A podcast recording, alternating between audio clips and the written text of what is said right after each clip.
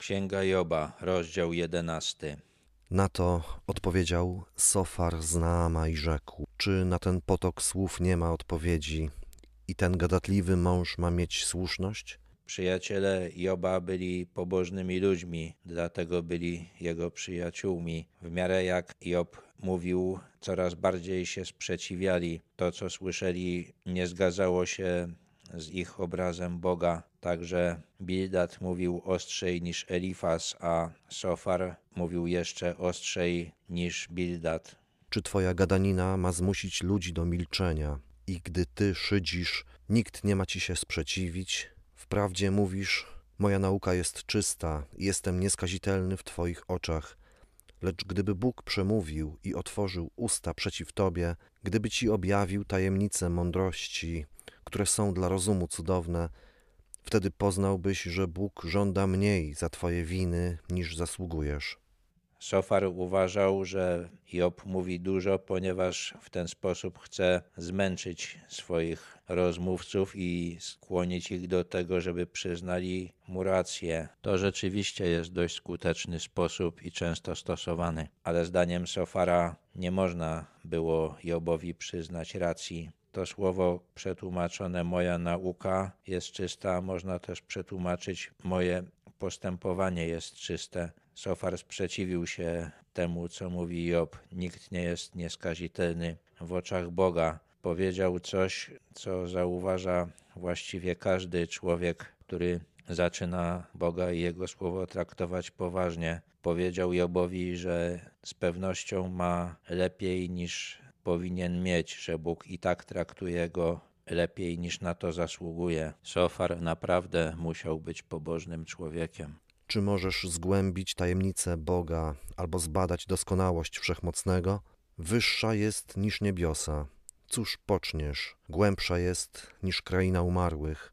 Cóż ty wiesz? Jej miara jest dłuższa niż ziemia, a szersza nawet niż morze. Sofar chciał przypomnieć Jobowi, że Bóg jest większy niż jego stworzenie, większy niż wszechświat, który stworzył. Człowiek, który jest tak znikomy wobec Boga, nie może go pojąć, nie może zrozumieć. Dlatego uważał, że takie pewne stwierdzenia Joba, że jest niewinny, są po prostu niedopuszczalne. Gdy rusza naprzód i więzy nakłada lub wzywa na sąd, któż mu zabroni? Bo on wie, którzy ludzie są fałszywi, widzi niegodziwość i bierze ją poważnie. Bóg jest potężny, nikt nie może mu przeszkodzić, nikt nie może przeciwstawić się jego mocy, ale też Sofar przypomina Jobowi, że to Bóg jest sędzią. On widzi niegodziwość i każe ją, jak na to zasługuje. Dla Sofara było rzeczą oczywistą, że los Joba musi być związany z jakąś jego winą. Czy głupi może nabyć rozumu, a dziki osioł może się urodzić jak człowiek? Jeżeli dobrze przygotujesz swe serce i wyciągniesz do niego dłonie, jeżeli usuniesz to, co złego na Twoich rękach, jeżeli w Twoich namiotach nie zamieszka nieprawość, zaiste wtedy będziesz mógł podnieść oblicze bez zmazy, będziesz mocny i nieustraszony. Osioł nie może zostać człowiekiem i podobnie głupi nie może stać się mądry. Sofar wezwał Joba, żeby się upokorzył, żeby szukał zła w sobie, żeby się powstrzymał od nieprawości i dopiero wtedy będzie mógł być pewny, że jest bez zmazy przed Bogiem. Wtedy też zapomnisz o udręce i będziesz ją wspominał jak wody, które przepłynęły. Jaśniejsze niż południe wzejdzie ci życie, a choćby ciemność zapadła, będzie ona jak poranek.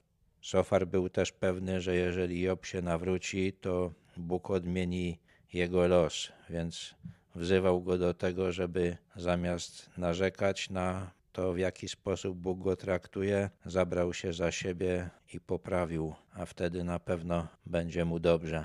Możesz ufać, bo jeszcze jest nadzieja. Pewny ochrony położysz się bezpiecznie. Będziesz leżał i nikt cię nie przestraszy, a wielu zabiegać będzie o Twoją łaskę.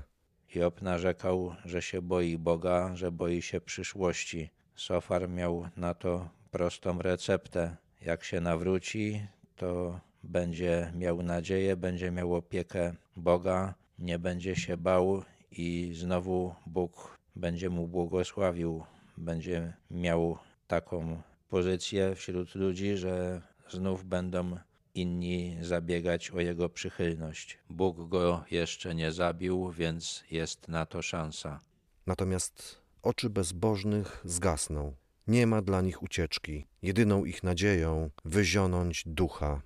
Tutaj chyba Sofar nawiązał do tego pragnienia śmierci, które Job wyrażał. Jeżeli jest bezbożny, no to rzeczywiście jego nadzieją jedyną jest śmierć. Ale Sofar wzywał go, żeby przestał być takim bezbożnym, takim opornym na działanie Boga.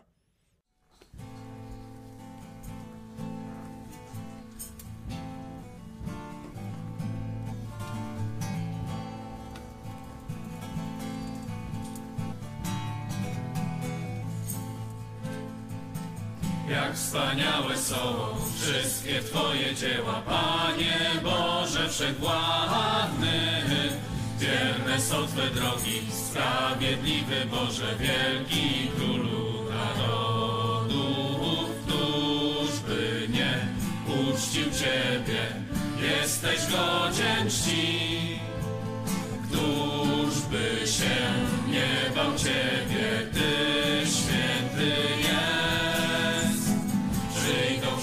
ludy, pokłon Ci oddadzą, gdy ujawnią się Twe wyroki.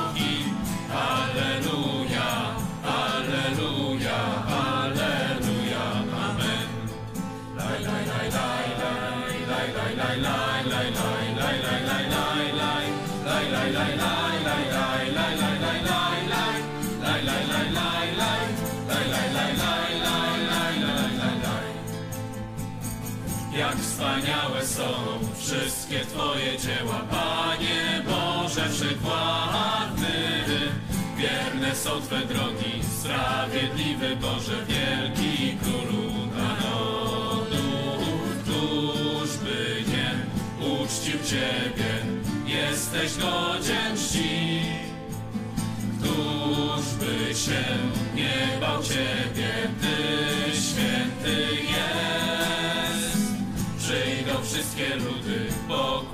oddadzą, gdy ujawnią się Twe